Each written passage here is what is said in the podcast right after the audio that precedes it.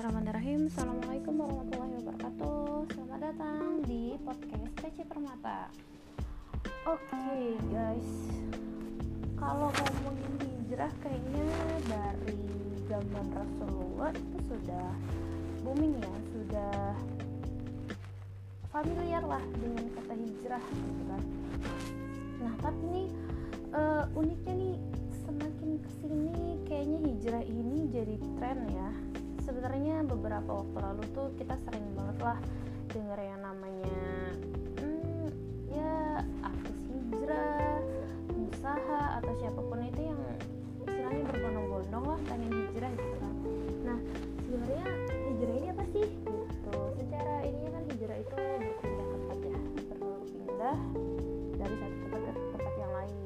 Nah konteksnya nih kalau misalnya dalam kehidupan kita yang sekarang kan lebih dikaitkan dengan perubahan sih perubahan yang lebih ke perilaku kemudian mungkin dari penampilan ya penampilan dari perilaku keimanan seperti itu. Dari yang misalnya nih yang awat-awat atau muslimah atau perempuan kalau yang awalnya belum menutup aurat atau memakai jilbab gitu kan memakai jilbab dengan sempurna menutup aurat dengan sempurna tidak transparan kemudian jilbabnya terurai panjang hingga menutup ya yang menutup dada dan lain sebagainya itu dikatakan hijrah gitu kan. Nah dari yang awalnya masih suka pakai jeans kemudian udah sering pakai rok terus kemudian istiqomah pakai gamis belum lagi ditambah yang jarang kajian mungkin belum nggak pernah kajian bahkan ya. Mungkin bahkan nggak pernah kajian jarang baca Quran yang waktu sering terabaikan gitu. Dan akhirnya dengan seiringnya proses hijrah itu mulai memperbaiki diri. Baik itu dari segi keimanan, akhlak, perilaku sampai ke penampilan. Nah, tapi tidak menutup kemungkinan bahwasanya keinginan kita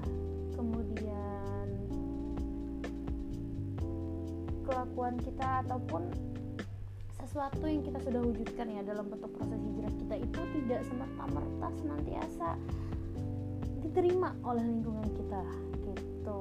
Yang mungkin oke okay lah kalau misalnya dari yang jilbabnya kurang panjang terus agak panjangan yang biasanya nggak pakai rok jadi pakai rok atau jadi pakai gamis. Sekarang nih kayaknya sih udah nggak terlalu disorotin banget ya gitu. Misalnya kalau terkait gamis segala macam. Bahkan sekarang dunia tren fashion dan lain sebagainya tren fashion dan lain sebagainya itu memang ya udah jadi fashion inilah lifestyle juga sih. Dalam segi apa namanya style gaya dan lain-lain itu kayaknya gamis itu udah jadi sebuah hal prestis lah bagi sebagian orang ya bagi sebagian orang. Nah tapi memang unik nih kalau misalnya kita bahas tentang hijrah. Jadi banyak banget variabelnya banyak banget dinamikanya banyak banget problematikanya. Nah salah satunya nih dari teman-teman kita di grup sharing seputar hijrah.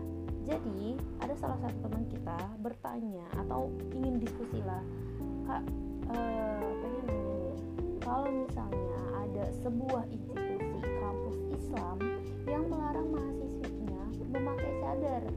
Nah memang sih sudah diberikan kelonggaran dalam peraturan bahwa cadar itu diwajibkan untuk dibuka hanya dalam proses belajar mengajar atau selama perkuliahan berlangsung. Tapi di luar itu diperbolehkan untuk digunakan atau memakai cadar itu kembali. Nah ini bagaimana sih sebenarnya tanggapan kita? Terutama ya ini terutama kita muslimah gitu kan yang mungkin bisa jadi sampai hari ini ada yang masih mengalami juga. Ya ini salah satunya teman-teman kita yang di grup itu mengalami lah mengalami proses itu mengalami tantangan itu. Ada juga mungkin yang bahkan ya banyak lah banyak kisah. Ada yang mungkin bahkan gak jadi pakai cadar seutuhnya atau bisa jadi ada yang oke okay, ada pakai cadar terus di luar itu gak pakai cadar. Nah sebenarnya secara hukum syariat kita harus pahami dulu ya secara hukum syariat cadar ini kan sebenarnya sunnah bukan sebuah hal yang wajib. Jadi sunnah itu ketika kita laksanakan mendapat pahala ketika tidak dikerjakan itu tidak akan mendapat dosa. Nah ketika cadar ini adalah sebuah hal yang sunnah itu kembali ke teman-teman kembali ke kita pribadi apa yang akan kita lakukan? Solusinya ada di diri kita. Tapi yang ingin saya sharing juga adalah saya pernah juga sih mengalami fase ini. Tapi ya waktu itu memang belum sepenuhnya ya. Maksudnya belum benar-benar memutuskan 100% ingin memang langsung pakai cadar sih enggak. Karena secara ternyata ya saya baru tahu gitu. Ternyata baru tahu juga ternyata di kampus itu nggak boleh pakai cadar kalau terutama di ruang kelas ketika proses belajar mengajar gitu kan proses perkuliahan. Dan memang uh, keluarga itu belum bisa menerima sih se apa namanya kalau pakai cadar dan lain sebagainya itu masih tabu lah masih apa sih aliran apa nih kenapa nih? Gitu kan masih kayak gitu lah intinya jadi udah biasa aja ya muslimah yang di luar sana. Ketika dipandang aneh dipandangnya agak jadi menyipit gitu ya ketika kita lewat atau berpandangan dan sebagainya tuh well nikmatin aja senyumin aja doain aja semoga bisa menerima istiqomahan kita keinginan kita untuk istiqomah dengan sunnah-sunnahnya juga.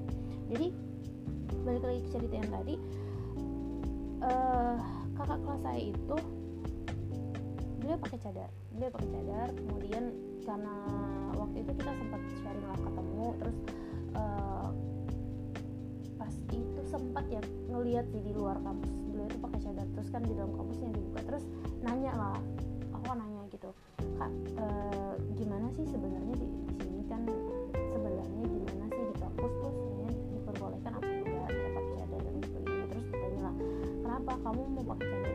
Sebenarnya sih waktu mau masuk itu pengen pakai cadar gitu tapi ada yang menyampaikan bahwa ternyata nggak boleh pakai cadar. Nah akhirnya beliau cerita lah sebenarnya memang di kampus itu ya nggak boleh pakai cadar terutama di proses belajar mengajar. Karena memang selain ya apa ya ketika proses belajar mengajar itu kan dosen itu perlu tahu ya ini tuh siapa namanya ini tuh yang mana orangnya. Karena berkaitan juga dengan uh, apa namanya proses penilaian dan lain sebagainya juga karena terus maksudnya kadang kan dosen itu perlu mengingat nama wajah siapalah itu gitu kan yang harus diingat untuk oh ya nilainya ini oh iya performanya seperti ini segala macamnya nah kemudian ada juga dosen yang non Islam jadi kan ya istilahnya kita mencoba untuk beradaptasi lah dan saling menciptakan lingkungan yang nyaman untuk satu sama lain. Gitu akhirnya beliau memutuskan walaupun memang di luar kampus beliau istiqomah dengan cadarnya tapi ketika memasuki ruang kuliah beliau melepas cadarnya nah ini adalah salah satu contoh nyata solusi ya solusi yang dilakukan oleh beliau ketika terdapat peraturan seperti itu. Nah selain itu ada yang selalu saya ingat lah selalu saya bawa juga sih ke mana-mana ya terlepas dari masalah adanya peraturan lebih ke tentang misalnya tentang ibadah kita yang sunnah di Islam dan lain sebagainya.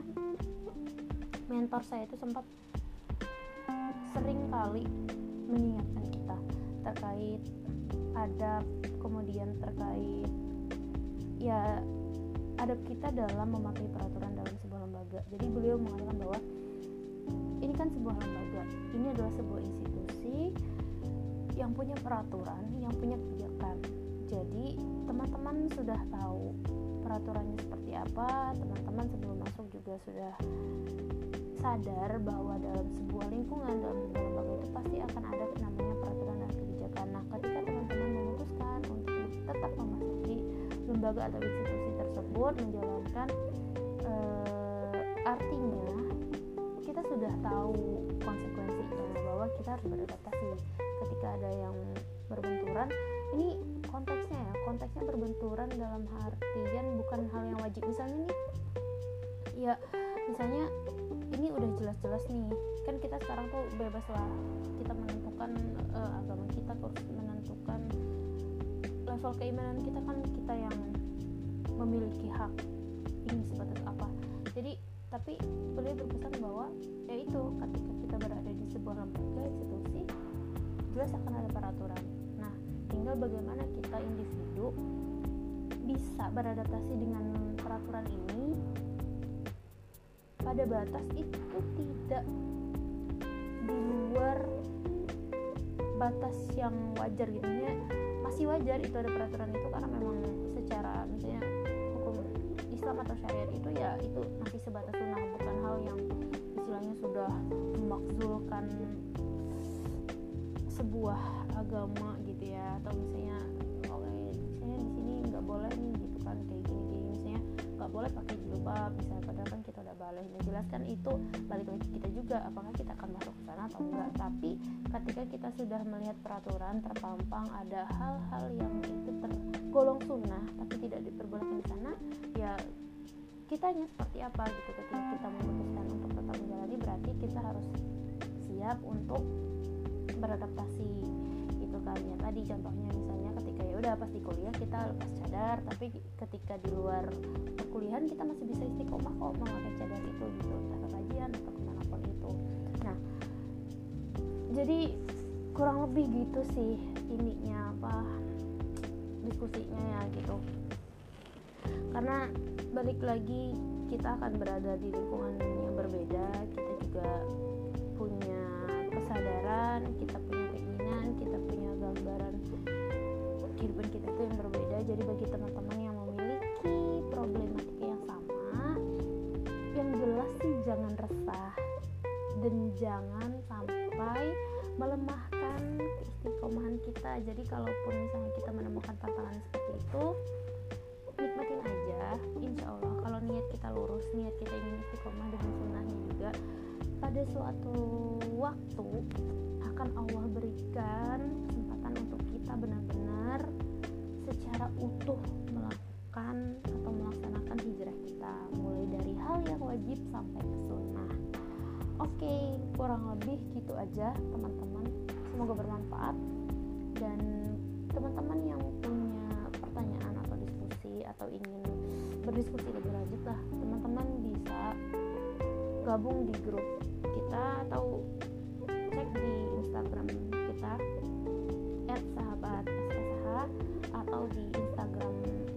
aku pribadi di @permata teman-teman bisa nge-DM dan tanyain kita bisa diskusiin di podcast aku. Terima kasih. Wassalamualaikum warahmatullahi wabarakatuh